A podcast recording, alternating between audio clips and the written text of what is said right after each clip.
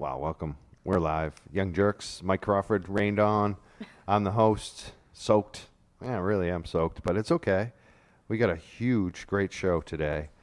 Really happy. Um, one thing, I don't think our phone lines are going to be working, unfortunately. We're expecting some good phone calls today. 617 702 2542.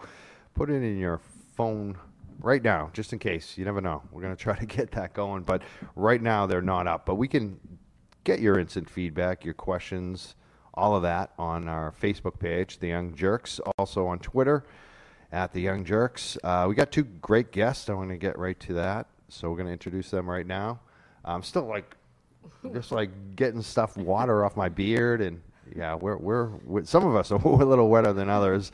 Uh, but we have two great guests. I want to get right to it. Uh, they're both running for city council and uh, their respective cities.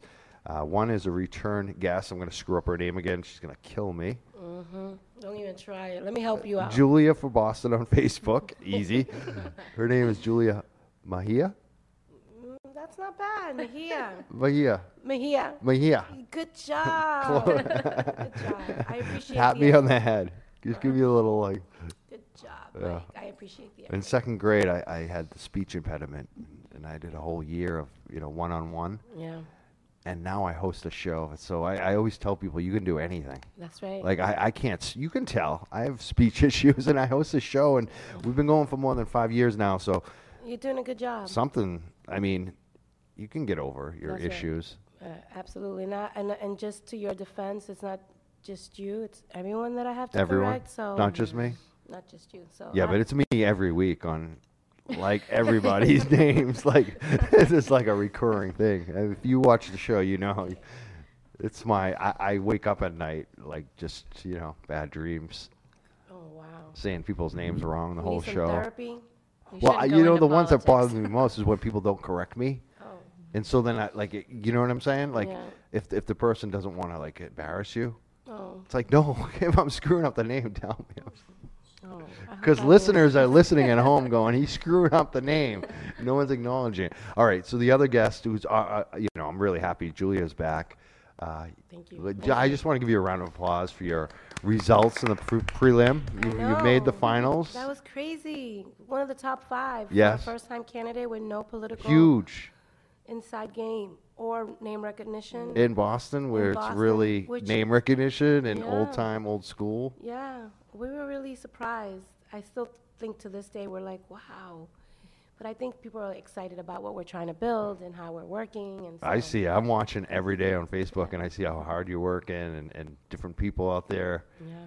campaigning for you, door knocking for you, and you're doing it every day. Yeah, we have a long-term strategy, right? So it's not just about the selection, it's really about building the foundation to build black and brown political power mm-hmm. and helping low-income communities recognize that their vote does matter. So this is really about creating that sense of urgency in those communities. So, mm-hmm. you know, that is our main objective is how do we activate people who have been left out of every conversation. Very exciting. And November 5th, Yep, I'm number four on the ballot. they can vote for you. City council at large in Boston, at City of. Boston. Yep. So no matter where in the city of Boston you live, you can vote for me. And I just want to reiterate, I'm number four on the ballot. You get four votes. I just asked for mm. one of your four on November 5th. And Definitely. it's Julia Mejia. Mahia. That's right. Thank you. and Julia for Boston on Facebook. That's you can right. definitely follow her on Twitter too. You're Twitter, Julia for Boston on all media, social media right. handles. Yep. You're everywhere. Uh, and we also have a first time guest who uh, we really want to thank because we had a parking situation out there. We didn't have parking spots. It's raining. We should have parked down the street. She kind of rained on, but we're here. And her name is Amanda Linehan, Yes, correct. running for Malden Ward 3. Yep. No, that's the west side of Malden, so the side that's on the Medford border, um, all the way from the two train stations, all the way west. So happy to be here. And I'm really happy to have you too because I've been following your campaign as well, and really two awesome candidates. So uh, we're happy to have you. You know, I, I noticed some like it's Malden's a weird. We've been noticing and noting some weird stuff going on politically, locally recently. Um, it started for us recently in Haverhill about cannabis. Really, uh, you know, a, a woman applicant who's getting harassed by some men and getting sued, and just some crap that's going on in that city. and then seeing some stuff that's going on in Revere, Mm-hmm. and watching Malden for a long time, and kind of knowing some of the key players in Malden. Are For you sure. feeling some of that? I mean, it feels like there's kind of some pushback where I- I want to say old school men, connected men, are not happy that there's like you know new things happening. Women are getting elected. Women are running good campaigns. Yep. Have you felt any of that in, in uh, the city of Malden, Amanda? Yeah, I think we see that everywhere. You know, I have a lot of uh, women friends who are running for office around the state, and I think one great thing about knowing so many other women who are in the same boat is that we can commiserate. Um, but I really wish we didn't have to. I wish that, you know, there wasn't an old boys network to fight. Um, but it also is inspiring and energizing. I think, uh, you know, Malden is no different from a lot of other cities in the region right now. It's growing in a lot of ways. It's changing. Um, the demographics are changing a lot, and you know, I think we, when there's an open seat, it's a good thing to have people running that are a new voice, and I definitely hope to be one of those new voices. Um, having said that, I think I'd like to see more people of color running in Malden. We definitely aren't there yet, and uh, I'm just trying to be part of a positive change, bring some newer, younger voices. You know, I have a child in the schools, and there aren't a lot of people with kids in the schools. There aren't a lot of women in politics in Malden, and um, I've been getting a great reception, so I'm really excited about the campaign that we're running. And, you know, election day is one week away, and I hope that we come out with the win that we're hoping for. And what are some of the issues, I guess, for both of you that you're hearing from constituents? Like, what are the, what are they interested in Malden and, and in Boston? Well, I think in Malden, um, as I said, it's a city that's growing a lot, so definitely the pressures from the housing market are huge. Um, we're seeing a lot of displacement. We're seeing a lot of, you know, affordability challenges, rent hikes, um, and that ranges from seniors who are trying to downsize and have nowhere to go to younger folks trying to move in, or college-age people who have graduated and are trying to find their first apartment or buy their first home, and they really can't do that. And so Malden is a place that we, you know, have to take seriously some of our housing challenges. I think hand in hand with that is some challenges with our transportation system. You know, we've got a lot of great bus routes. I think there are buses that we could do more with. We have two great train stations, and we have a lot of people who ride the train every day.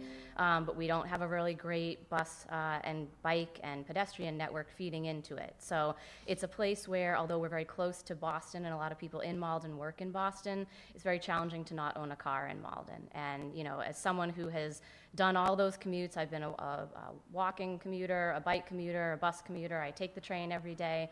You know, I'm really eager to be a voice for transit riders. Um, Malden is also a city that is majority renter and majority low income. And the reality is that a lot of those folks cannot afford to have a car and don't want to. And um, that's something that I really feel strongly that I can bring to the table, that to represent those voices. Um, so you've got the housing market, you've got the transportation system, and then we have a lot of growth in our schools. And I think a lot of people really want to make our schools the best they can be. Um, they don't have a voice as much on the city council, and so I'm hoping to add to that. And then just want to be a really transparent, you know, very communicative um, voice for the neighborhood. Thank you. That's Amanda Linehan running for Malden Ward 3, uh, City Council. And uh, Julia, Yeah, so I would, I would have to echo the same in terms of housing.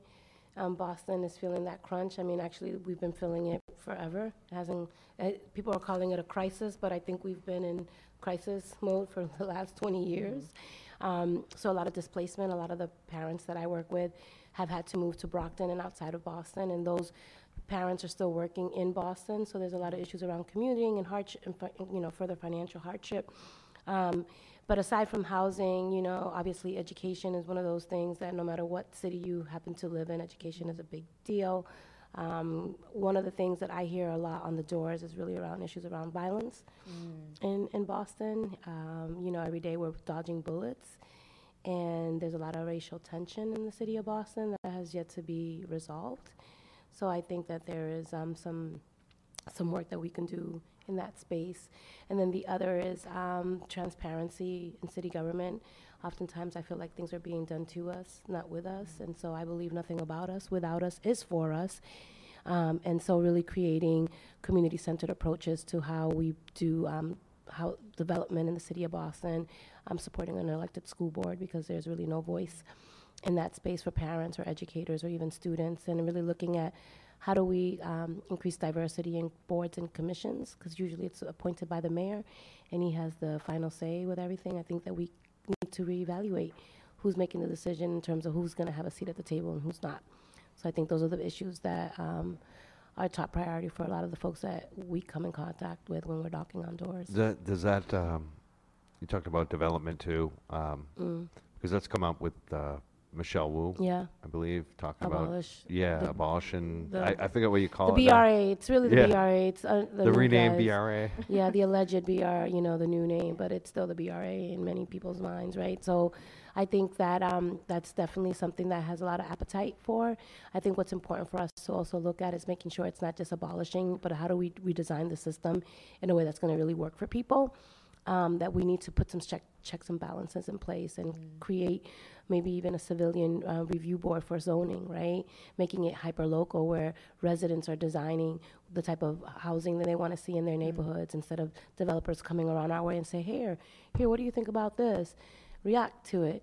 Um, really creating opportunities for residents to design the type of um, housing that they would like to see. And then I see, I hear echo. I hope that's okay. I know it went up, right? I Right. like, Hey, we all went- we all went I, I think I exploded everyone's earlobes here, Mason. What are you doing to us? Um, but yeah, I think that, and, and no matter where in the city of Boston I door knock, whether it's Charlestown or Back Bay or Dorchester, you know, th- it's a common theme that people do not feel like they're part of the planning process.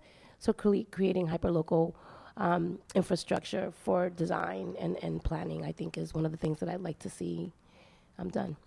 Now, um, there was you, you mentioned racial tension too. There Mm. was a story that came out this week. Uh, Tim McCarthy, Yeah. who's a Boston City Council right now, not running for re- re-election, but uh, Boston City Councilor Tim McCarthy, and that, the headline is Tim McCarthy brags about running against women and minorities. It was uh, in Boston Magazine by Spencer Buell.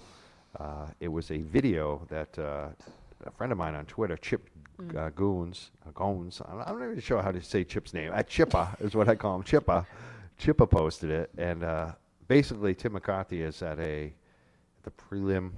I, I think everyone has. Well, a lot of people have seen this by now, but he's giving a speech uh, for one of the candidates in the ward uh, that he's giving up, and he says Tim McCarthy. Uh, this is what actually Tim McCarthy said. He said, "We ran against women, we ran against minorities, we ran against nonsense people because they don't have boots on the ground."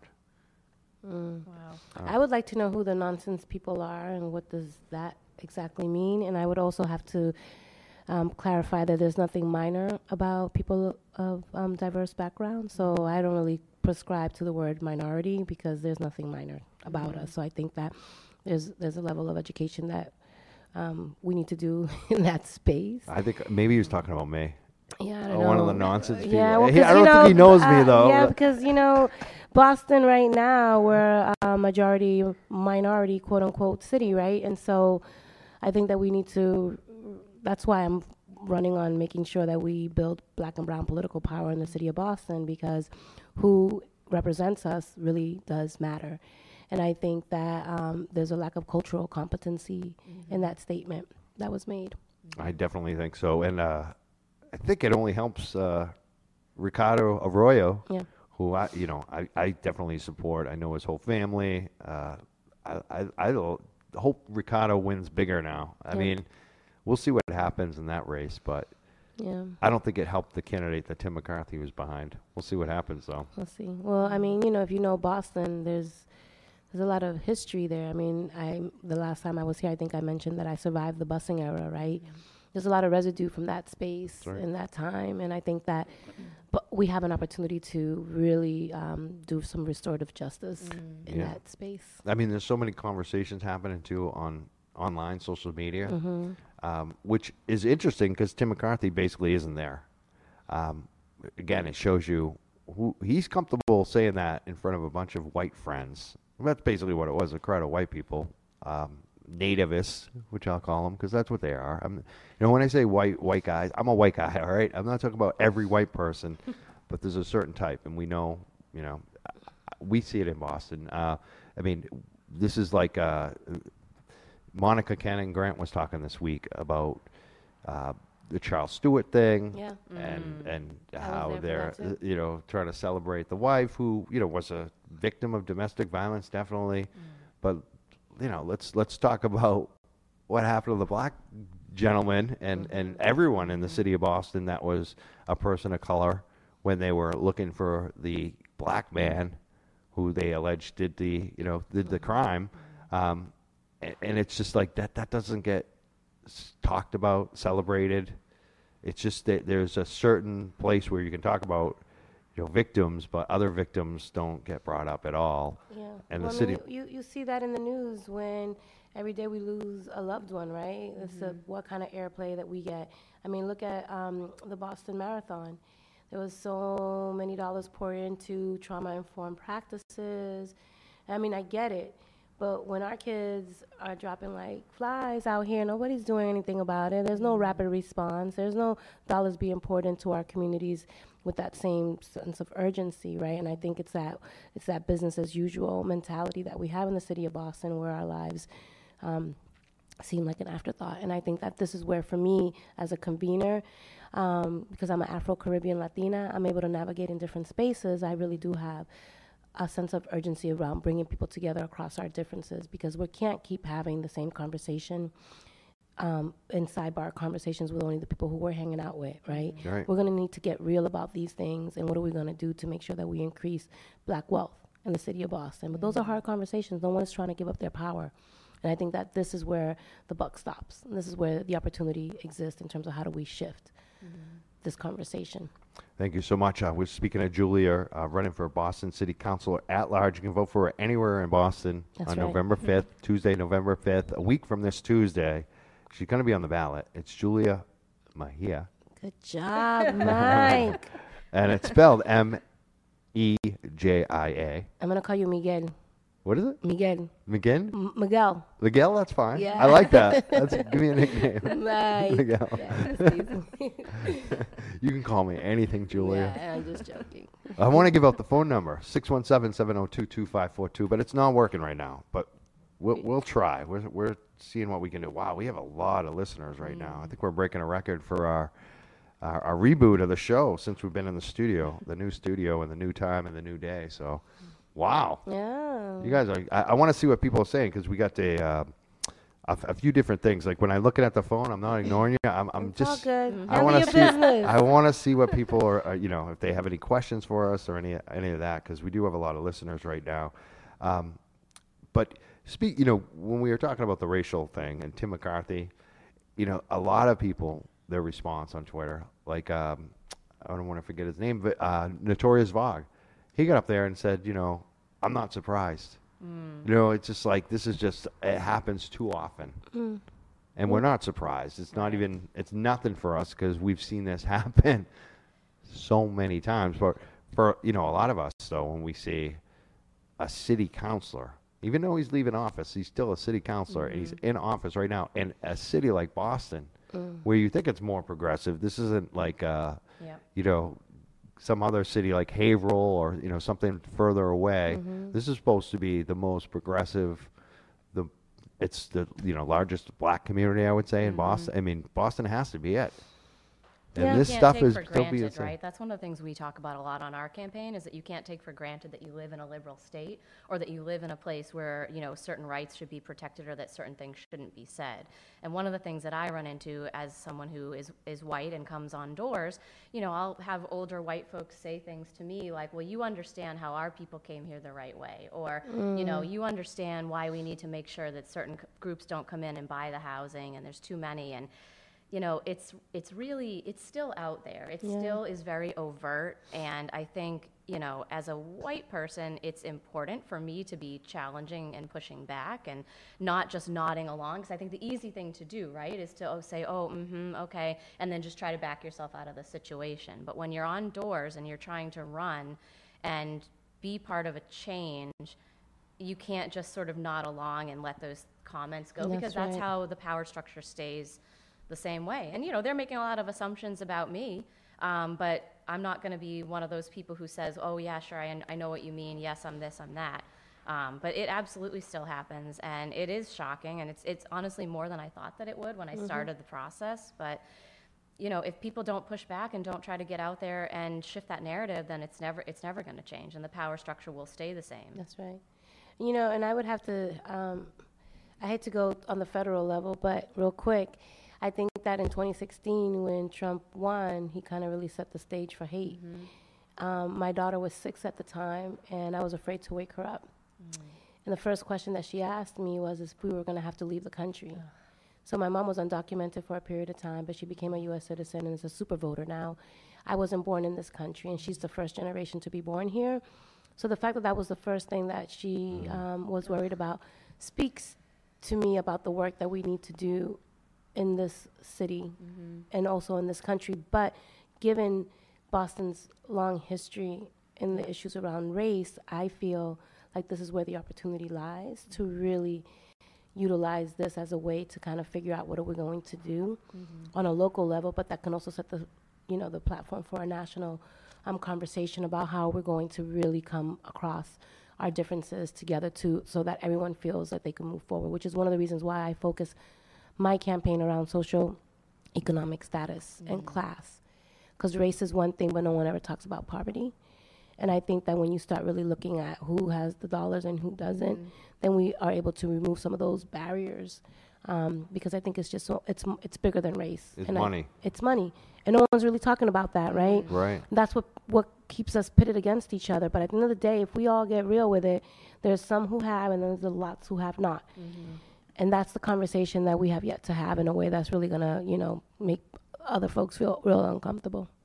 I'm glad we're having this conversation today in so many levels. The fear part, because I think myself and you know just so many people we don't have that experience. Mm-hmm. When someone, you know, the APB comes out that they're looking for a black man that killed Charles Stuart's wife, we don't have fear.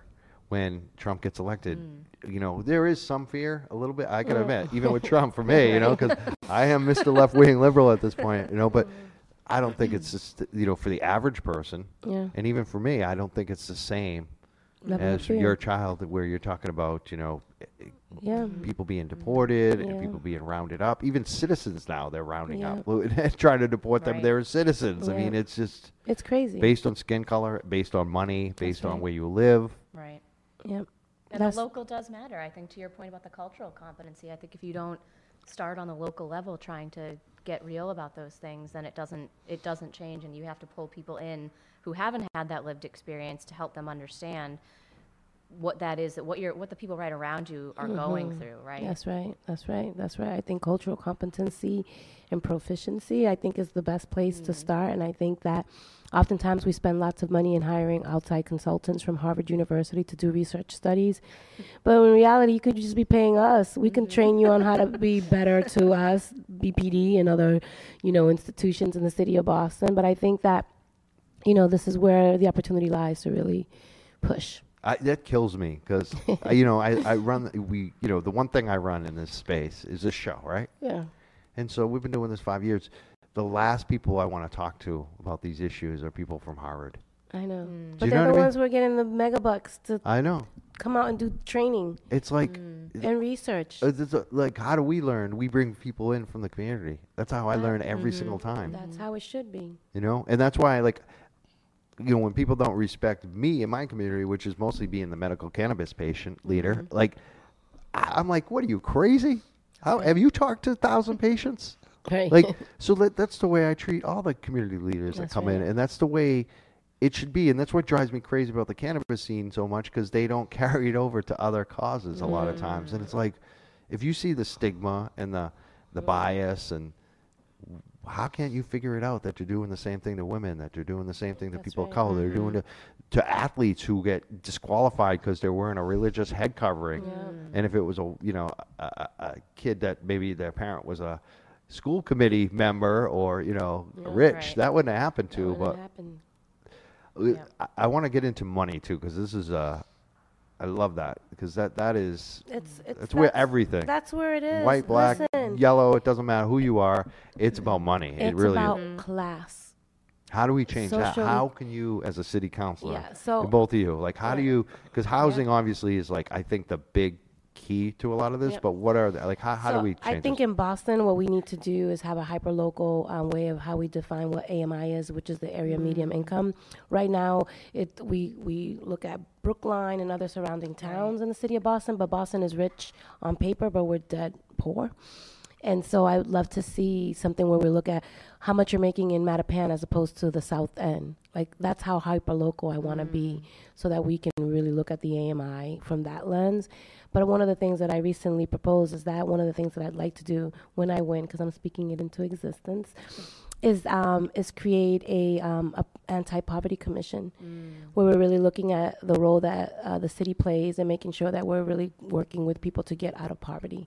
Um, and holding big businesses accountable. If you're going to come do business in the city of Boston, then we have some prerequisites for you, what that's going to look like, and how you're going to pour money and resources into low-income communities. Like really being intentional about um, how we disrupt the cycle of poverty in the city of Boston. But I think that you got to utilize your bully pulpit, right? You got to work with state. Um, state legislators uh, around passing bills on the state level that also impact us locally. So I think really convening other folks who are doing this work um, to to hold the city accountable in many ways, hold ourselves accountable um, to the blah blah blah that we talk about when we're campaigning, right? Because we can't do it by ourselves. You know, you have to work in partnership with nonprofit organizations, with how, with um, shelters, like really doing a full assessment of what it really looks like. If you look at in the city of Boston, the um, the wealth gap um, for a black man is eight dollars. That is atrocious, right? I can't believe that we can even say something like that in this day and age. So we need to be really real about how we're going to disrupt the cycle of poverty in the city of Boston, um, and have the political will to do whatever it takes um, to hold ourselves accountable to that. Um, so that's one of the things that I am committed to doing as a city councilor. Yeah, and I think in Malden we have a lot to learn from Boston, but at the same time it's a very different community. You know, we mm. are sort of at the forefront of that wave of gentrification and displacement that has come out. I mean, mm. I've certainly been part of that, gone from Cambridge to Somerville to to now Malden, and mm. you know, you sort of see the same patterns happening of outside money coming in, um, houses turning over really fast, getting bought up, getting flipped.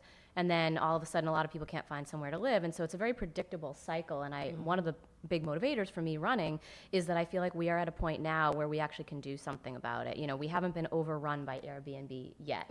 We aren't, you know, the median rent in the city isn't as high as Cambridge and Somerville yet.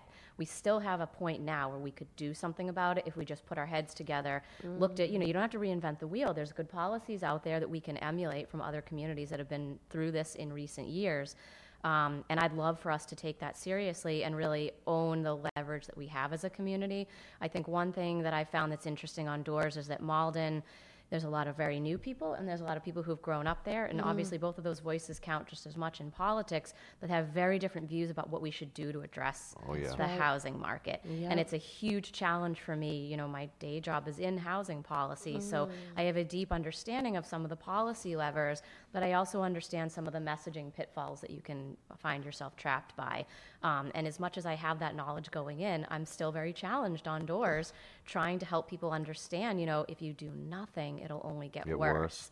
And if you want, you know, people will say to me, well, I really want to create jobs and working class jobs. Um, and I'm sick of all these luxury apartments. And so there's an opportunity there to show the disconnect, right? If you create jobs for people that make 80% AMI, then if there's no housing for them, they're not going to be here in the community for those homes anymore. If the jobs are there, they still can't find anywhere to live. You know, you've, you've made a policy mismatch where that's a problem that we can prevent. And so that's a huge motivator for me to be in, to try to do some of the things that I think we could do now before it's too late, frankly. Yeah. Um, i- it's interesting because Malden, we went and covered a protest. Uh, Oh, yeah. Yeah, city. Uh, uh, I always screwed up the name. City, City Life. Life Vida Urbana. Thank you. I was there. You were there, yeah. I was, You were yeah. there.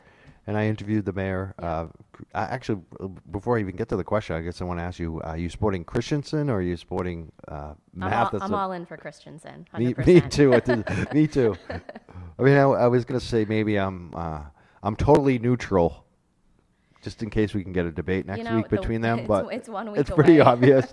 I'm voting for. I, I'm not. I'm not voting, but I'm supporting Christenson. I'm not in his city, but um, okay. So we're supporting Christenson, um, but there was this uh, a rally where Mm-hmm. basically this landlord came in, bought a building, raised everyone's rent overnight fifty percent. Uh, when the tenants, you know, and he said, if you can't afford it, you just you know look for a new place to live, and people started looking for apartments, and every other apartment in Malden was the same price. Yep. And guess who actually owned all those apartments? The same, Same gentleman.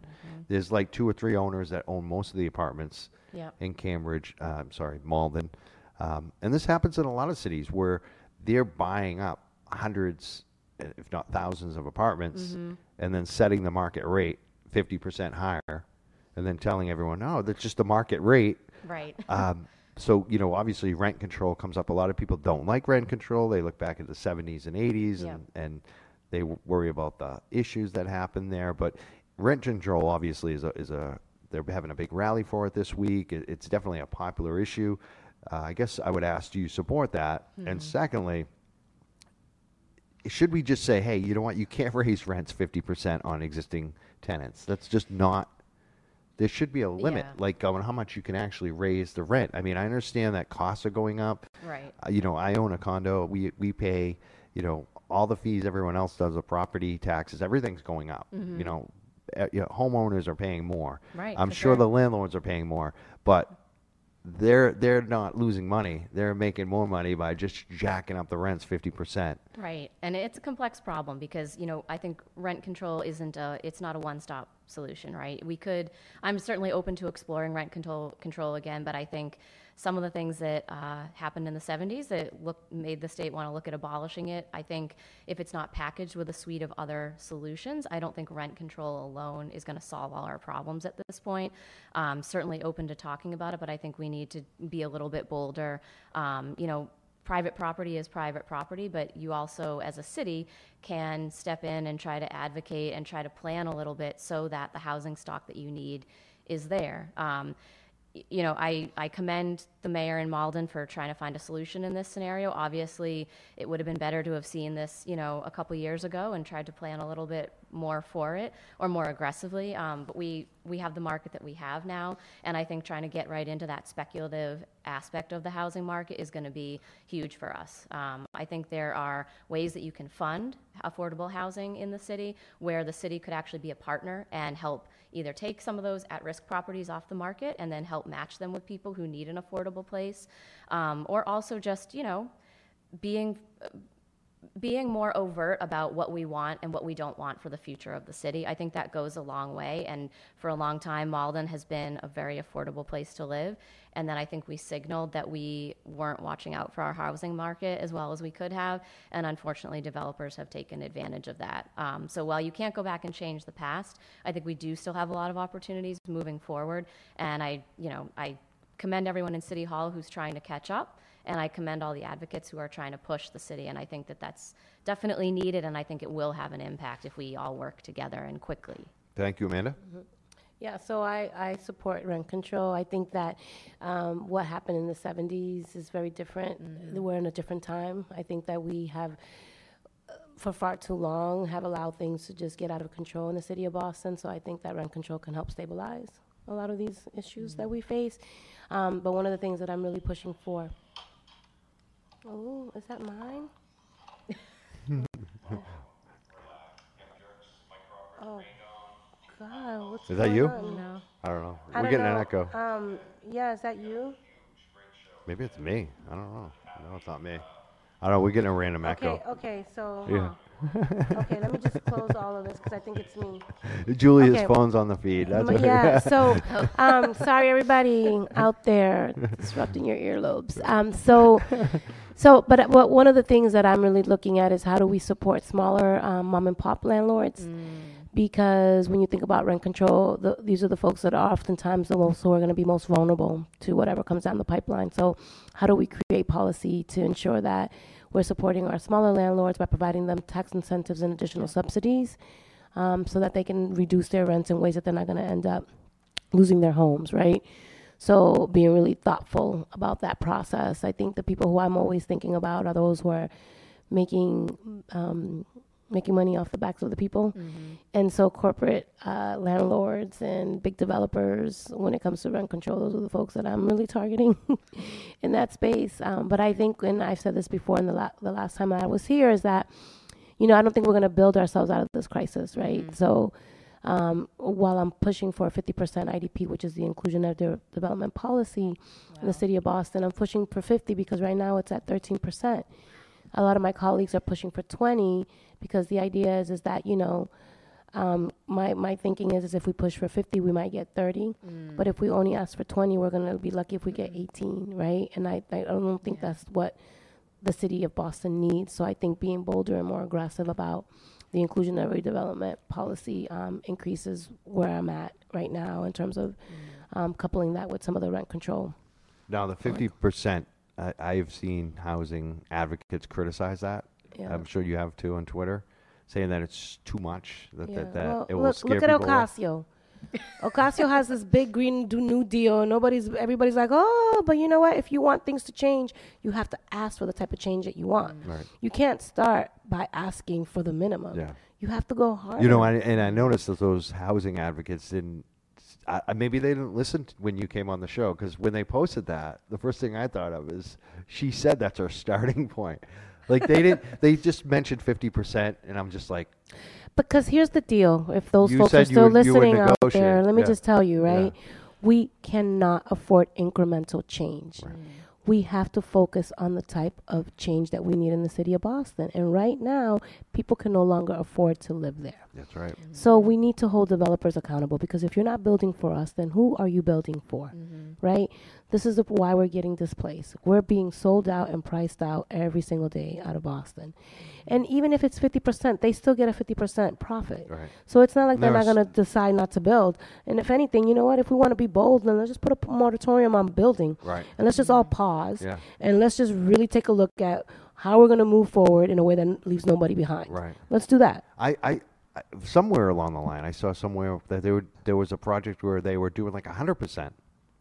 By North Station, yeah. Yeah. Yeah. So I mean, It's I mean, possible. it is possible. Um, Yeah. Very and I don't interest- think we've reached the point in Massachusetts, or definitely not in the greater Boston market, where, you know, a too high of an IDP is discouraging developers. They can make so much money in our Right. market right now. It's so hot. it's, and, it, you know, poor Malden, we don't even have an inclusionary policy. And that, for me, is one of the top things I want to make sure gets across the finish line when I get elected. But, you know, you need to do, uh, you know, to your point, you need to do more too. It's fine to say, okay, we have this policy in place, but zero percent of zero production is still zero. So you can put any policy on the books that you want, but if you're not actually trying to make the market do the things that you want it to do, you're not going to get any housing. And that may not be building large buildings anymore. It could be smaller things. It could be subdividing. It could be accessory dwelling units. You know, in Malden, I would argue that we need a more sensible Airbnb policy. There's lots of little ways do you do a, uh, ADUs in, in we don't. We don't. Not not right now. I think it's an opportunity. We have a, a housing stock that naturally lends itself to that, and it could be an opportunity not just for people starting out to help on their mortgage, but for seniors to take in. You know, I have a, I meet a lot of seniors, particularly in the uh, part of the West End near the train, where it's a lot of like old historical Victorians, and you know people who've taken beautiful care of these homes for years but now can't afford to or don't have the wherewithal or the capacity being able to have an ADU and you know bring in a grad student or bring in and really anybody it could be any segment of the market um, it could help them stay in their home and it could add to the housing stock in a part that we need That's right. um, it's it's tough out there but I think if you're not willing to consider those things then you're not going to chip away at the It problem seems so basic and obvious. I, I don't see it's why. scary for people though Yeah. I think Yeah. housing issues bring out a lot of fear It that's what. I've learned Oh, it's crazy. They're- My, my hometown, there's a big controversy. We're not going to get into it about uh, elderly housing, actually, but you know, it's like I walk dogs for a living, and so I walk by certain houses all the time, and there's this little cottage, which I always looked at, it, you know, among you know these beautiful big homes, and I always looked at it and I'm like, man, that would be so cool to live in. I wonder what that, you know, and so all of a sudden there was a a, a realtor sign out there. Mm. And so I, you know, on my phone, I looked it up and just wondering, you know, like, uh, how much? How much? One room. oh no I don't even think it has a parking spot. Like, it has this little thing in the front. I don't know if you can park a car. I've never seen a car parked there. So you may not even have a parking spot. and there's no overnight parking in certain, you know, mm. certain times of the year there. Mm-hmm. So I don't even know if you can live there full time. But maybe, let's say there is a parking spot. Yeah. Let's just pretend there is. How much for one room? And on the North Shore of Boston, in a nice area. Nothing fancy either. Like it's a cottage, three hundred and nineteen thousand dollars. You know what I mean? I mean, it's just like wow. That's wow that's what we're up against it's just like I, I don't think I'd want to actually live there either. I mean, but Yeah. I don't think I can afford it either. I don't think I can afford my own neighborhood anymore. I mean, really. it's really. insane. It is. is. Just, uh, we we do have a lot of. I wish we could take calls so much today because we have a lot of people listening. Uh, a lo- some comments. People are talking about McCarthy from earlier. They're wondering who he was, who he was uh, stumping for. I forget her name actually. I don't know. We'll, we'll probably. Maria. She took second place. Maria. Yeah, Maria is the first name. I forgot her last name, but she took second place in the uh, prelim against uh, Ricardo Arroyo. So it's a contest right now between R- Ricardo Arroyo and Maria. And I don't even want to say her name because I like Ricardo Arroyo. I'm going right. to keep saying Ricardo Arroyo. That's, he's the guy running in Hyde Park, Roslindale. You got to go vote And for he's working really hard, you know? He's Really smart. working hard and he's having the right conversation. And so, you know. You endorsed him, didn't you? And did he endorse you? You guys are Well, buddies, right? We, we, we actually are very supportive of each other, and a lot of the organizations have supported us both. yeah, that's right. But you know, we're both running our own races, so in terms of we don't, I don't, who am I to be endorsing anybody at this point? You know what I mean? Like, Yeah. I'm just so lucky that I'm even still in the race myself, let alone trying to act like I can have any clout to endorse anyone. All right, all right. Yeah, Yeah. especially when you're, you, this is your first race. It's my first race. I've never done this before. Yeah, Like, who, yeah. people didn't even know who I was, let alone like, yeah, okay. You've gotten some good endorsements, though. I mean, you've Yeah. gotten some. Ayanna Presley, Tito Jackson. Um, we've gotten some amazing endorsements. Yeah, I'm feeling incredibly grateful and blessed for the people who are rallying around us. And I think that it just goes to speak that you don't have to have a war chest and you don't have to be mm-hmm. someone who is well versed and polished and super, you know, wah, wah, wah. You know that you could be your true authentic self and still walk into a space and be like, look, this is what is this is what it's like. You don't have to you don't have to be a certain prototype. And I feel like I feel like people are excited about that. And I don't want to be the first and that's it, you know. I don't want to be the last either, right? And so I feel like I have a sense of responsibility to run this race in a way that's going to inspire other people to step into their power and run for office. That's be amazing, Ayanna Presley getting her endorsement. I mean, It she's the, the biggest. she has to be the biggest rock star politician in Yes. Massachusetts at this point. I mean, Yes, some people may say Charlie Baker, but No, I, I think is. Ayanna's number one by far. You know what? Can I just tell you, I was one of the first five. I think she probably said this to everybody, but I was one of the first five people she called when she decided to run, and I was in her announcement video Oh, wow. when she first um, when she first announced. And when she asked me, I'm like, I've been waiting for this. From I can't wait for you to run for president, right? And when she won, you think she will? I hope so. Me When- too. Yeah, when she won. I'd be all over that. Oh my god. you know, the day after that she won, I announced that I was running. I felt like, you know what? As a as a single mom, as an immigrant, if if Ayanna can win, I could too. Mm-hmm. I was so inspired by her, you know, and I still continue to be. And then her and Ocasio are my two Right. favorites. You Yeah, know, like like 'em. they're out there causing disruption. They are inspiring. That's like right. you know for it, it is universal too for for I think especially for people who were like community activists and you're in your Yeah. Oh, scene sure. because it just like th- they really get it and they right. really are part of us like they're they don't forget especially like AOC is like she's amazing both of them I just love I love them both um you, uh, someone else would endorse you well you, a lot of our guests coming in have been endorsing you we Yeah. had Lee Nave Jr Yep. who uh, he's been on a bunch of times. He Yep. ran in Allston. He's he endorsed you. Um, also, uh, Notorious Vog. He Yeah. loves you as well. Yeah, Monica, Monica, Monica. Cannon Grant endorsed me. Yeah, I mean, Calvin too. not yet. Not yet. I don't know. I don't. I don't think. I, I'm not We counting. could on- get his Yeah, endorsement I don't. if we had phones. you know what? We'll see we don't about need that. It. We don't need it. um, no, no, it's not that I don't need it, but I just think that you know that's going to be a hard nut to crack. Oh, I'm- I'm- really? you know, I'm He's managing my. splint- oh. I mean, I think he still has some unresolved issues about when I worked in the other space. You know. Oh, He's- uh, the school- yeah, the school. You know what the thing we- is? Is can that we talk about that because yeah, that comes yeah, up yeah, a lot yeah. too with You know, it's so funny is because you know I feel like I just got out of jail. Nobody's trying to let me get a job. Like everybody talks about CORI reform. Working in the charter space in many ways has mm-hmm. been like my CORI reform issue because people fail to realize is that I enter that space as a parent. Right? You have to understand when you live in Dorchester, Roxbury, Mattapan, your options are very limited. Mm.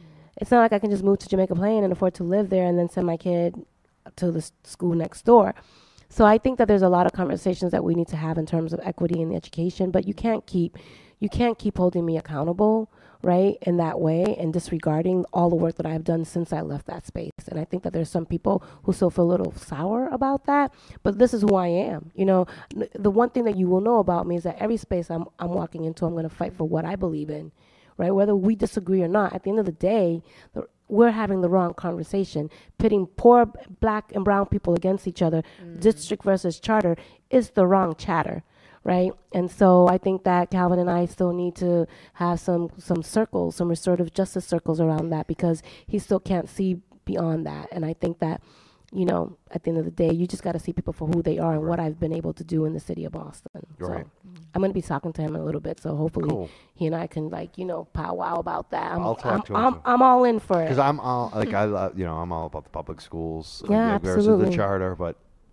I'm all over Julia. For, You know? for counselor, you need to get in there. I mean, there's no doubt about it. In my opinion, We, you. we want you in there for a variety of issues. Um, we so we talked about housing. Let me ask you another question because this has come up a lot in the housing issue.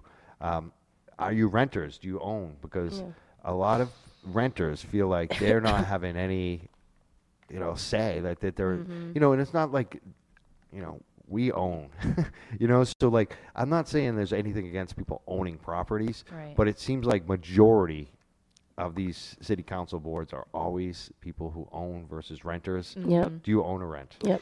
Yep, I, I rented for a long time. I do own. Our house was a foreclosure, so we were, you know, the right age at the right time with the right amount of savings, and that's how we got into Malden. You know, Awesome. our house is worth a lot more now than when we bought it, and while I am very fortunate that we are, have a stable housing situation because this is my my life is working in affordable housing, you mm-hmm. know, I see how vulnerable people are. I've, I've had people in my family go through it. I've had strangers that I've met on doors who have frankly asked me for help because they're in their 80s and they're, you know, having their rent raised and they live two blocks away from me and they don't know where to go and the wait for senior housing is eight, Five, nine, 10 years. 10 years. Yeah, it's, I mean, Depending on where you live and it's how old you are. really bad, and that's for a Malden resident to get into Malden priority low-income senior housing. It's still five to eight years. So cl- clearly, we uh, aren't doing the right thing, or we're not doing enough there.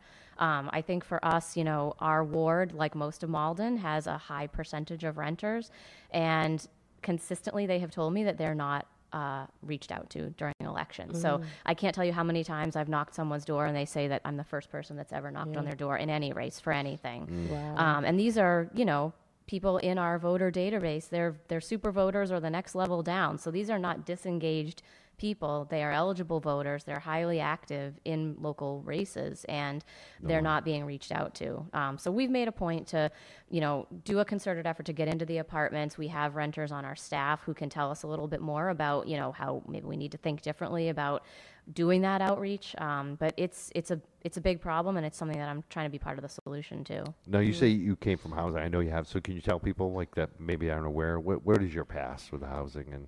Where, in terms of my job? Yes, Yeah, so I am the communications director for MAPC, which is the Metropolitan Area Planning Council. It's a mouthful, um, but it's a regional planning agency that helps 101 cities and towns, including the city of Boston and including Malden, to plan for housing. So we do studies about the market. We tell people where the gaps are in terms of what the affordability is of their housing versus how many jobs they are looking to create, um, and you know just do projections and, and do what we call technical assistance to give people in City Hall the information they need. Um, but we work not just in housing, we do transit advocacy. Um, we work a lot in open space, recreation planning, um, really the full spectrum of urban planning issues. And so I've been there for 11 years. And I'm also on the board of the Asian Community Development Corporation, which builds um, affordable housing in Chinatown. Quincy and Malden, and I'm also on the board of the Malden Redevelopment Authority. Awesome. Wow. Yeah. Find Housing's out. Yeah. my life. That's good. Well, you know, I um, well, I came to this country when I was five years old, and so my mom and I bounced around. We lived in lots of different spaces, Jamaica Plain, Roxbury, and like five different places in Dorchester until I finally had a place to call my own. And it wasn't until I was in the fifth grade before that was able to happen. So, um, my mom was on Section Eight, and I'm the person who bought the triple decker where she had her Section 8 voucher, um, uh, increased the rent to a point where her voucher wasn't going to work. I mean, it wasn't. She wasn't going to be able to make enough money. And I said to my mom, "You know what, mom? I'm going to buy you a house." At the time, I didn't even know what my credit score was. But I just knew that I was not going to allow my mom to have to move to the third floor because he also wanted her to move to the third floor. She was on the first. And I said, I'm going to buy a house. I didn't know how. I didn't know when. I didn't know where. I didn't know how I was going to do this. But I, I had to take out my entire 401k um, to be able to do that. And so we bought a two family. And so my mom lives next door. My brother and I share the other side with our kids. And so that was the only way we were able to buy in the city of Boston and stay here. Um, so and that just happened recently, right? So it's not like I've been I've been a, I've been a renter, forever. right? So to be able to be the first in my family, though, to be able to buy a house, um, speaks volumes to the amount of work that we need to do. Because you should not have to be in your 40s to be able to be able to afford to buy, right? And one of the reasons why I'm proposing that we um, educate young people in high school about pathways to home ownership, right? That we don't have to wait um, we, we need to start planting those seeds earlier on because you know being a lifetime renter is a lifetime sentence right? Right. and so educating people at a younger age about home ownership opportunities i think is one of the things that i definitely want to push in the boston public schools And we know it works. I will say, from my role on the A- ACDC board, Yeah. we do a lot of first time buyer education.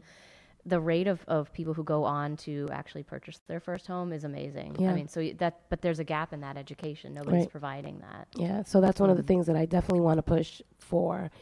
Um, but again, you know, being a being a homeowner is is a blessing, and I understand and recognize my own privilege. I know I talk a lot about privilege. I think it's important for people when they have a privilege to also acknowledge it. I know, but there's a lot of people who can't even afford to live in in Boston, let alone to do it in the way that we have been able to do, which is the entire family all living in one place. Because I'm a single mom, my daughter's with my mom right now, and so you know that's how things used to be back in the day, right? It was like intergenerational mm-hmm. housing. Yeah. I think that you know there are a lot of elders who are living by themselves right now. There are a lot of college students who can't afford to live in the city of Boston.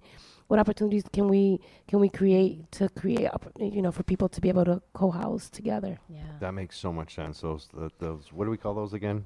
We said it earlier. The, Oh, the oh you- the ADUs. yeah, ADUs. accessory Well, dwelling. I mean, because Can you can you can you like de- define what AD what is Yes. it? Yeah. Yeah. so an accessory dwelling unit could be like when you build an in-law suite or um, building a unit over your garage, or it's usually in the existing footprint of the home. So it's just a creative way of reusing the existing house to house more than just a single family situation. ADU. ADU, yeah. ADUs, I which like is that. you know, which is I learn something new Yeah. every day. See? yeah. I mean, Salem actually just tried to do this. It, Yeah, did, it it did not down. pass, I which just is Oh, really? I was really hoping it would go through and it could be a nice model Yeah. for Malden. But there's there's so many It different things. close, Do we have it in. Boston? I'm, I'm embarrassed to even I, ask the question. I'm not question. sure they do. I'm actually not sure. I'm glad that no one's sure because that would be really embarrassing if you guys knew and I didn't. I have to This research that. Tanya, look into They're, that. they're huge in the Pacific Northwest. They're in other parts of the country. They are like a go-to solution, and they Mm. just haven't really caught caught on here. It's just, it makes so much sense. I mean, for Yeah. like you said, out like I, I walk dogs for a living. You know how many customers I've had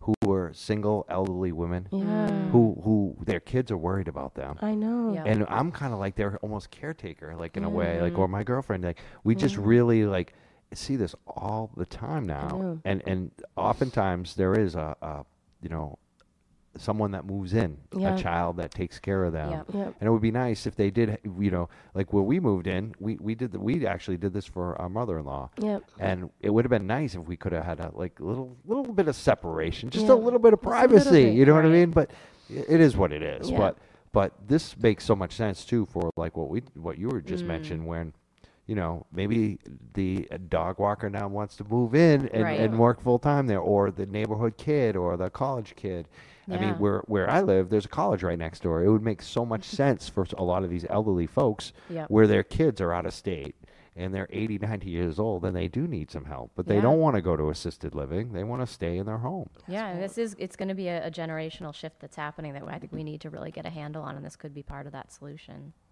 Absolutely. We have two great guests. Uh, you guys, uh, you ladies, I should say, uh, Julia and Amanda. Awesome. Uh, Ju- uh, Julia is running, obviously, Julia for Boston on Facebook. She's running uh, for city councilor at large in Boston. Amanda's uh, Linehan is running uh, for Ward, Malden Ward 3 on Facebook. You can find both of them. They're on Twitter as well. Um, I'm sure we have other questions too. I want to ask a few other questions, like individual, like kind of like speed rounds, since we're running out of time here. But um, like one, 'cause there's Malden. It keeps coming up because I'm in some of these Malden groups and Yeah. see some of the stuff going on. Artificial turf versus grass on this field. What is that about? Yeah, it, this has been sort of the surprise issue of the election cycle. There's a field in the in kind of the middle part of the city that is in um, what I would call an environmental justice community, which is an area of high need in terms of lower income, linguistic isolation, um, you know, lack of access to open space. It's adjacent to one of our largest K to eight schools, and there has been a proposal on the table to redo the field from live grass to artificial turf. Uh, and it, you know, has basically overtaken everybody's election cycle this year.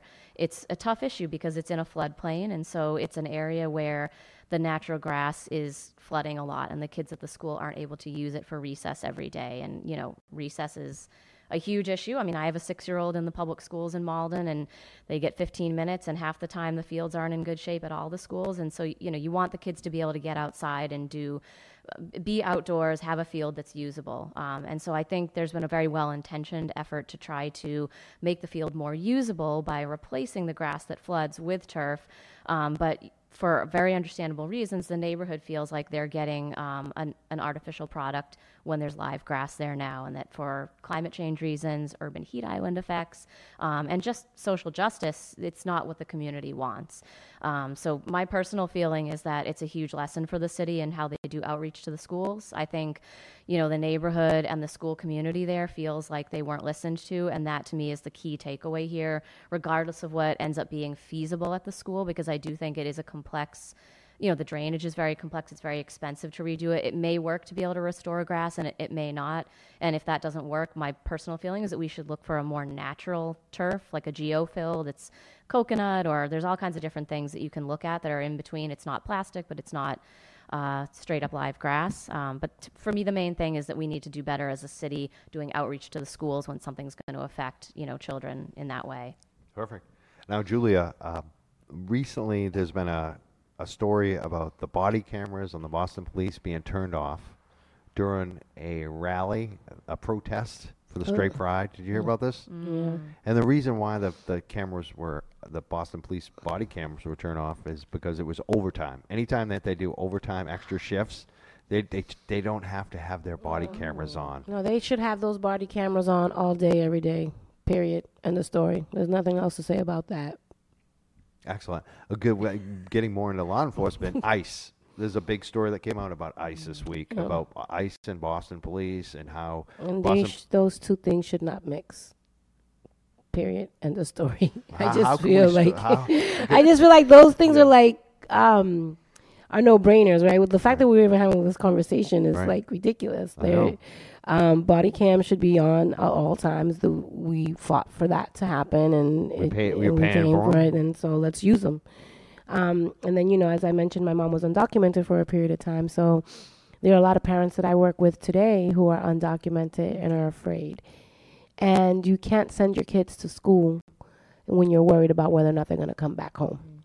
Right? So I think that um, the mayor apparently, I, according to the article, there was some question as to how much he knew or did not know allegedly about the situation. And I think that, you know, the BPD engaging in conversations with ICE is just inappropriate and it just breaks the what happens trust. when they come back and say, when it's a violent person, we need to we need to talk to ICE. You know, they they've helped us get criminals off. You know, because No, You can have because then that's fallback. that's how that's the first first they come for them, then they'll come for me, and then they'll come for you, and then there'll be nobody left to stand up to take care of us, right? So I think that that narrative is is just not gonna fly over with me.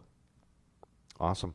I, another reason why I think people should check out your candidacy, support you, Julia for Boston on Facebook, on Twitter, on Instagram, everywhere. Mm-hmm. Uh, we also have Amanda Linehan for Malden Ward Three, and you're on Facebook. yeah know- amanda from Alden. Amanda from Malden. And are you uh, anywhere else? Are you on Twitter and those other I, places? I have a, a personal profile on Twitter and Instagram that is heavily political, so you could definitely check that out. It's AM Linehan on both accounts. Cool. I will definitely check that out if I'm not already following. Trolling. Yeah, He's a troll. tro- I might troll. Am I a little bit sometimes? You Bring it find on. You found that out? No, no. Who told you? I know you. I never seen you troll. No. Well, I don't know. Maybe you're troll in the dress and in, the disguise of a troll. I don't know, but Calvin be trolling. Howie, Howie, ask Howie Carr if I troll him. He blocked me. Who did? Howie Carr Oh, On Yeah. Twitter? on what? on Twitter. Oh.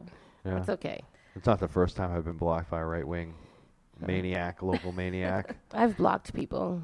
You do? I've blocked. Yeah. I've blocked someone who I was like, oh no, you're so toxic. I block people all the time. I get rid of them too. Like Yeah. you know, sometimes I'm just like, I don't want to look at their stuff. Right, Absorb my or, energy. or I don't even want to get in an argument with them. Sometimes that's Such to a waste of save us- energy. It is Yeah. a complete waste of your energy. Emotional waste. Uh, I give out a phone number, but it's not working right now. 617-702-2542. I will anyways, just because I want people to put it in their phone. Because since we changed phone numbers, we we haven't gotten as many calls. I know that. Hmm. So get those, and that every time we've changed our number, that's what's happened. You, Well, you got to get it your you're not paying your phone bill. Why you keep changing your phone number? What's going I- on with that? I don't control that stuff. my my personal phone number has been the same It's for okay, 20 good. years. All right. so Oh, me at too. least, if not like 30. I've had the same number Yeah, since yeah. 1999. I don't know why they. You'd 20 have to years. ask the. You know what, Julia? You know what I'm going to do? What? Have put you in charge of dealing with the pr- production, and you can. I could. don't- I, used to work wanna- at MTV. I could. Yeah, you I can, could totally. You can whip be- them into shape. That's right. That would be the next job that I take on. the next battle. Thank you. That would. I, you got bigger things to do though. yeah, that's You right. gotta get. We we need you to uh, rein in Martin Walsh. That's what. You know, someone said in the VOG show that I'm going to be to Marty Walsh what Ayanna is to Trump. I think Mm. maybe that's what I would. I, I actually said that to someone privately this week. I'd say, imagine what you would do to Marty Walsh. But I think Michelle Wu is doing that too, you Yeah, know. she so is. we already have somebody, and you know, it's not about being an agitator, but I just think like, you know, I I supported Marty in 2013, right? And everyone thought I worked for him because I was the super volunteer. I'd never been so engaged, and and they're like, oh, let's elect someone. But I was really drawn to his story, you know, being the son of immigrants, you know, growing up in Dorchester, that whole narrative, um, and having some friends who knew him too but I just um I haven't you know over the last few years I've been really disappointed in a lot of the things that have come out of City Hall and I just don't feel like we're acting with a sense of urgency around some of the issues and I just feel like you know there's lots of great intention but I just think that the impact of those intentions are not just manifesting in ways that we like to see. I agree. I mean, I mean, we could continue on some of them, but we're out of time. But Yeah. uh, Operation Clean Sweep. I know I mean, it's uh, so inhumane, right? And you don't throw away people like that. You just don't. Um, especially when he comes from that addiction space where he's supposed to care about Yeah. that issue. That that just I, I don't get it, that at all. no. But uh, yeah, we, we don't want to spend any more time on Marty Walsh. He's not up for reelection until 2021. 2021. Yeah, 2021. couple of years. Yeah. he But had he- a lot of work to do. He's gonna have a tough time. Yeah, I may run for mayor just to Yeah. just to there we go. just to like heard it here agitate people even more. We'll see what Imagine that. I'll be that candidate. I'm just running just to Yeah, and don't you feel like as a as a woman running, you get called an agitator when you know you've just brought up something really intelligent that needed That's to be right. said? That's right. Don't call me an agitator when I just schooled you on something. That's right. That's right. you better take us seriously. I'm, Yeah. I noticed that a lot lately Yeah. too. Like that's just kind of a Yeah. something not right, Mm-hmm. and and I'm seeing it more and more, especially on the social media. Yeah, and you know I'm Latina, right? So then I'm the agitator, and they and then I'm also aggressive, right? Of because I tend to be overly passionate when I speak. So everybody thinks I'm ready to fight. I'm like, nah, we're good. I'm not trying to fight you. I'm just speaking passionately, and so I've, that's one of the things that I've learned, or at least I've Mhm. tried to learn as I run for office. Is like, how do I balance myself in a way that I don't leave myself at the door to make other people feel comfortable, but how can I be my true authentic self? Mm-hmm. I'm still learning that though. I don't Yeah. think I'm, I'm ready to leave myself at the door yet. But that's what people respond to, Right. right? So that's what you owe voters. That's right.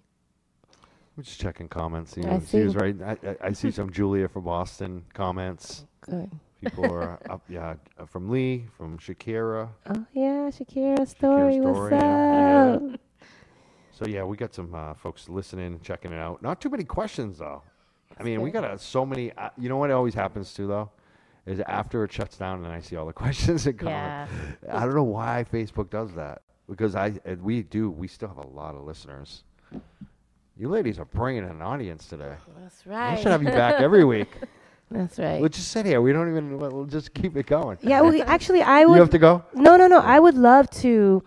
I think this is one of the reasons why I'm running, right? Is because ele- elected officials usually just campaign during election time, and then we don't see them anymore. That's right. I'd love to be invited back Oh, definitely. after I win, because I'm speaking it into existence, right? And so I think that we have an opportunity to really change the way we do business, and I think coming back on a regular basis to mm. do updates and here's where we're at, here's what we need, and really bringing that community organizing into the spaces.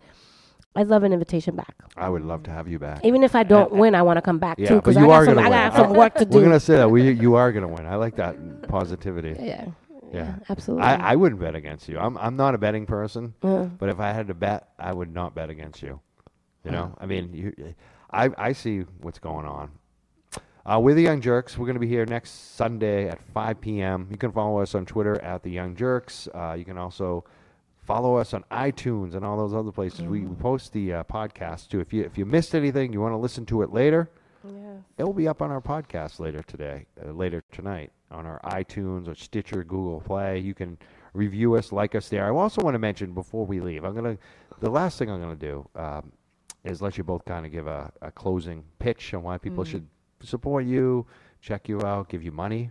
I know money does make a difference, um, but before we do that, I want to mention cannabis because cannabis is always a big issue here for me and the show and our audience. Really, I couldn't tell.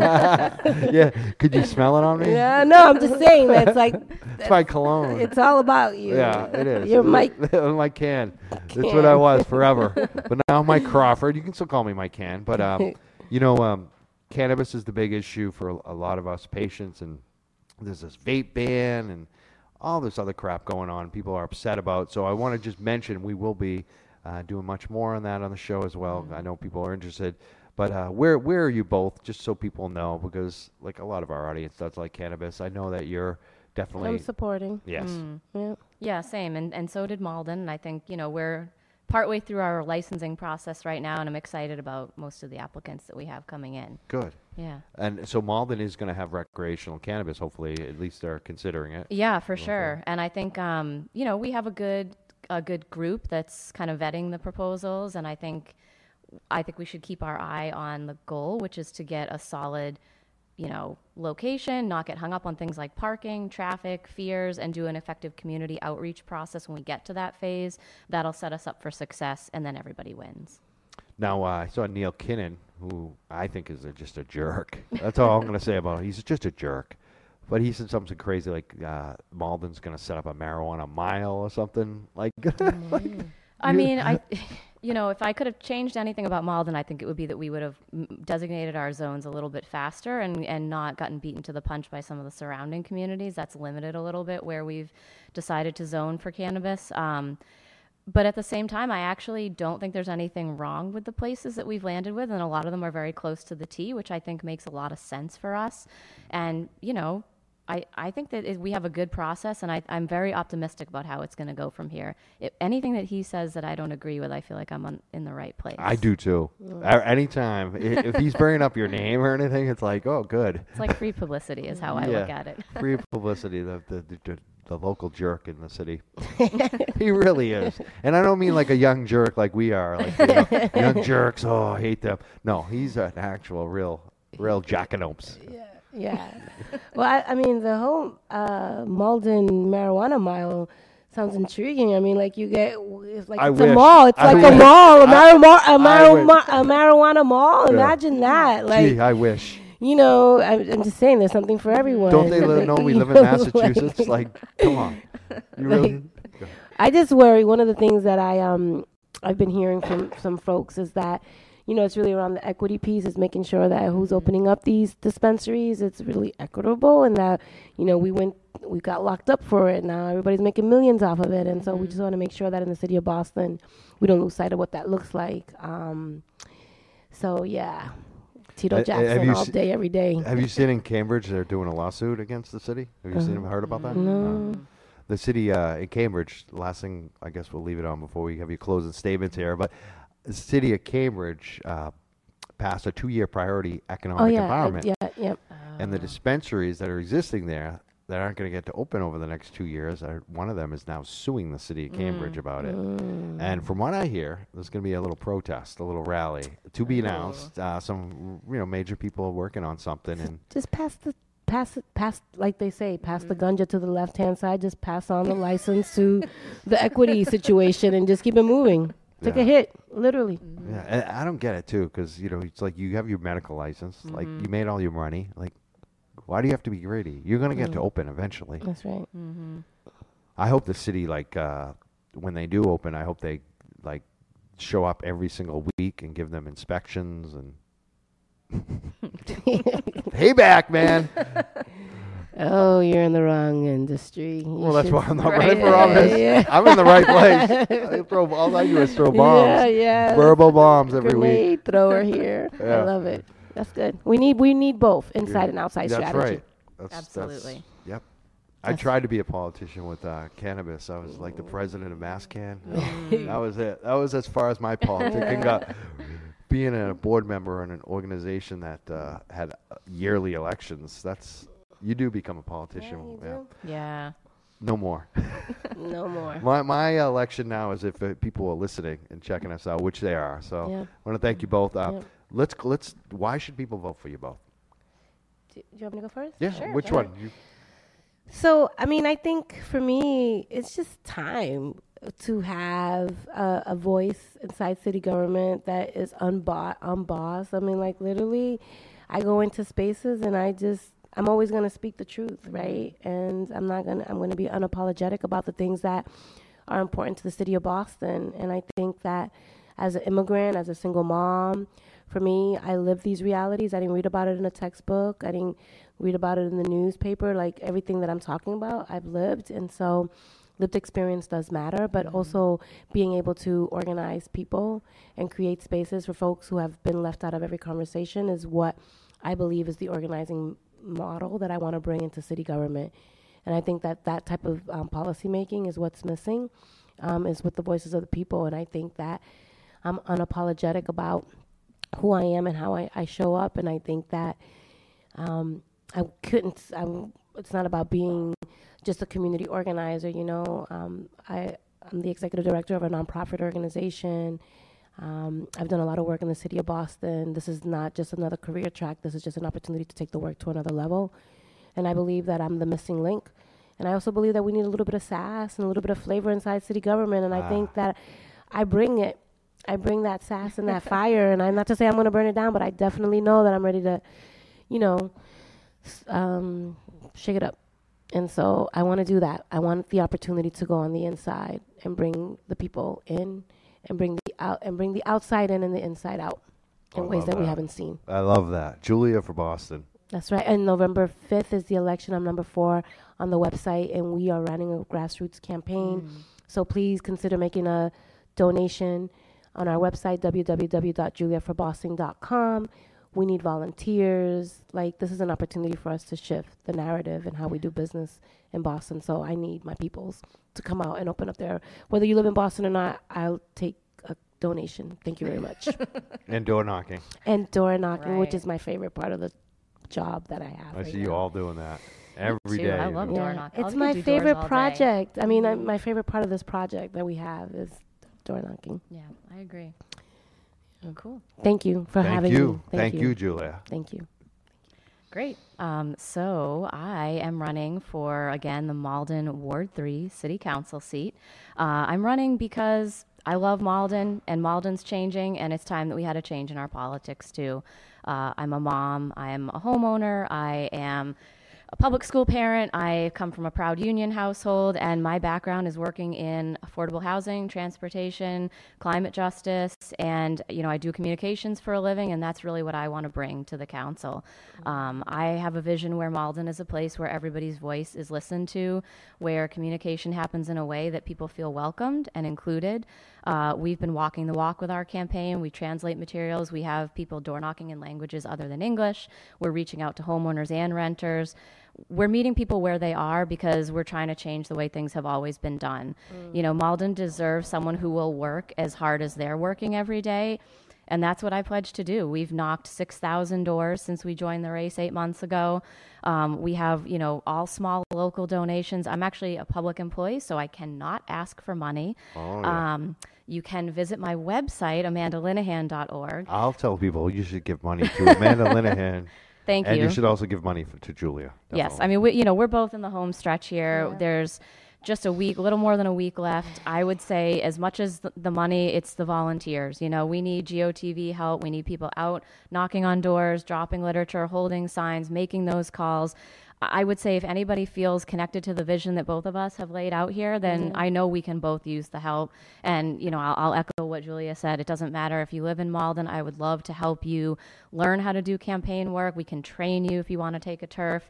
That's how I got into it. Someone pulled me in, and it's super fun. You get to meet people, you get to learn how to talk about politics. And I really believe it'll give you hope for the future. You know, most people on doors are really, really interested in what we want to talk about. They share that vision. The the response has been awesome, and I just can't wait to get started. So I hope people vote. I know that I'll work as hard for you as um, I'm, I've promised to. And November fifth is election day, and see you at the polls. I hope so. I hope you both win. I wish you the best of luck. November 5th uh, in Malden and Boston.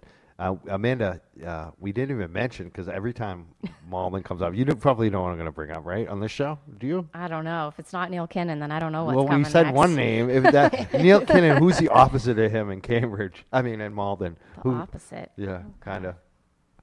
Who's? Wow. Warren. Yes, there you go. I, I was like, am I to have to we give were another gonna do hint? a shout out to Warren at some Whoa. point. Warren Lynch, used to be our little sidekick on the show. Uh, yeah, for sure. who does all kinds of stuff in Malden. Malden, people know him. He's a he's a target.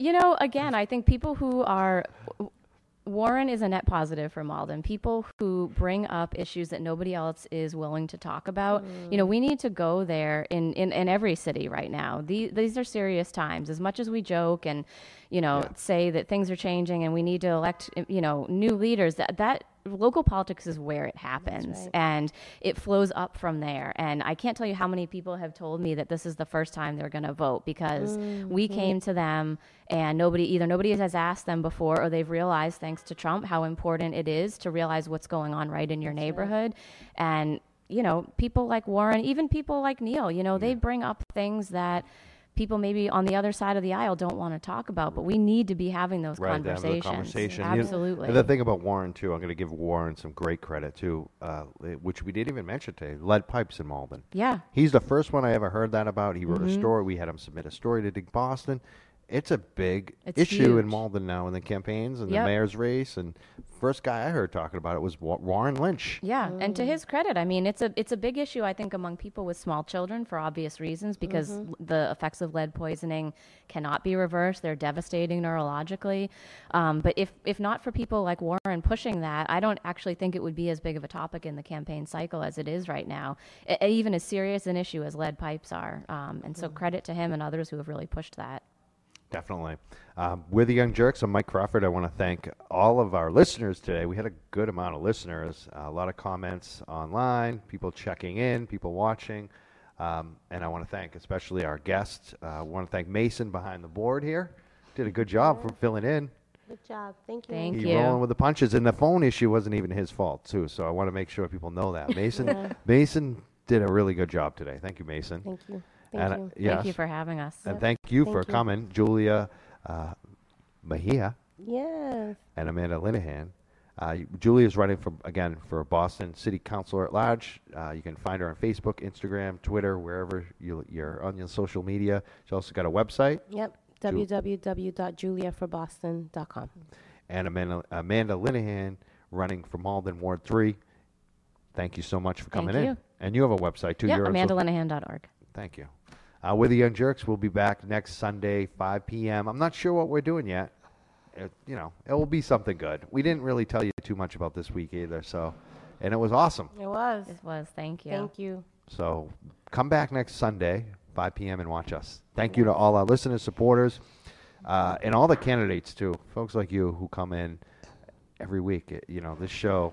Yes. The reason we can do it is because the reason why I'm still doing it is because of the campaigns. Mm. Like That's right. honestly, when Thank we you. started this, there weren't candidates like this. Yeah. You know, we Thank we'd you. find one candidate to vote for and get excited. Yep. Now they're everywhere, and that's what I tell people: there are actually people to vote for. Don't tell me right. there aren't people to vote for. Mm-hmm. That's right. We bring them every week, right here. That's right. Vote, support, canvass, do everything you can to get them elected. Young Jurks will be back next week. Mike Crawford. Thank you. Thank, Thank you.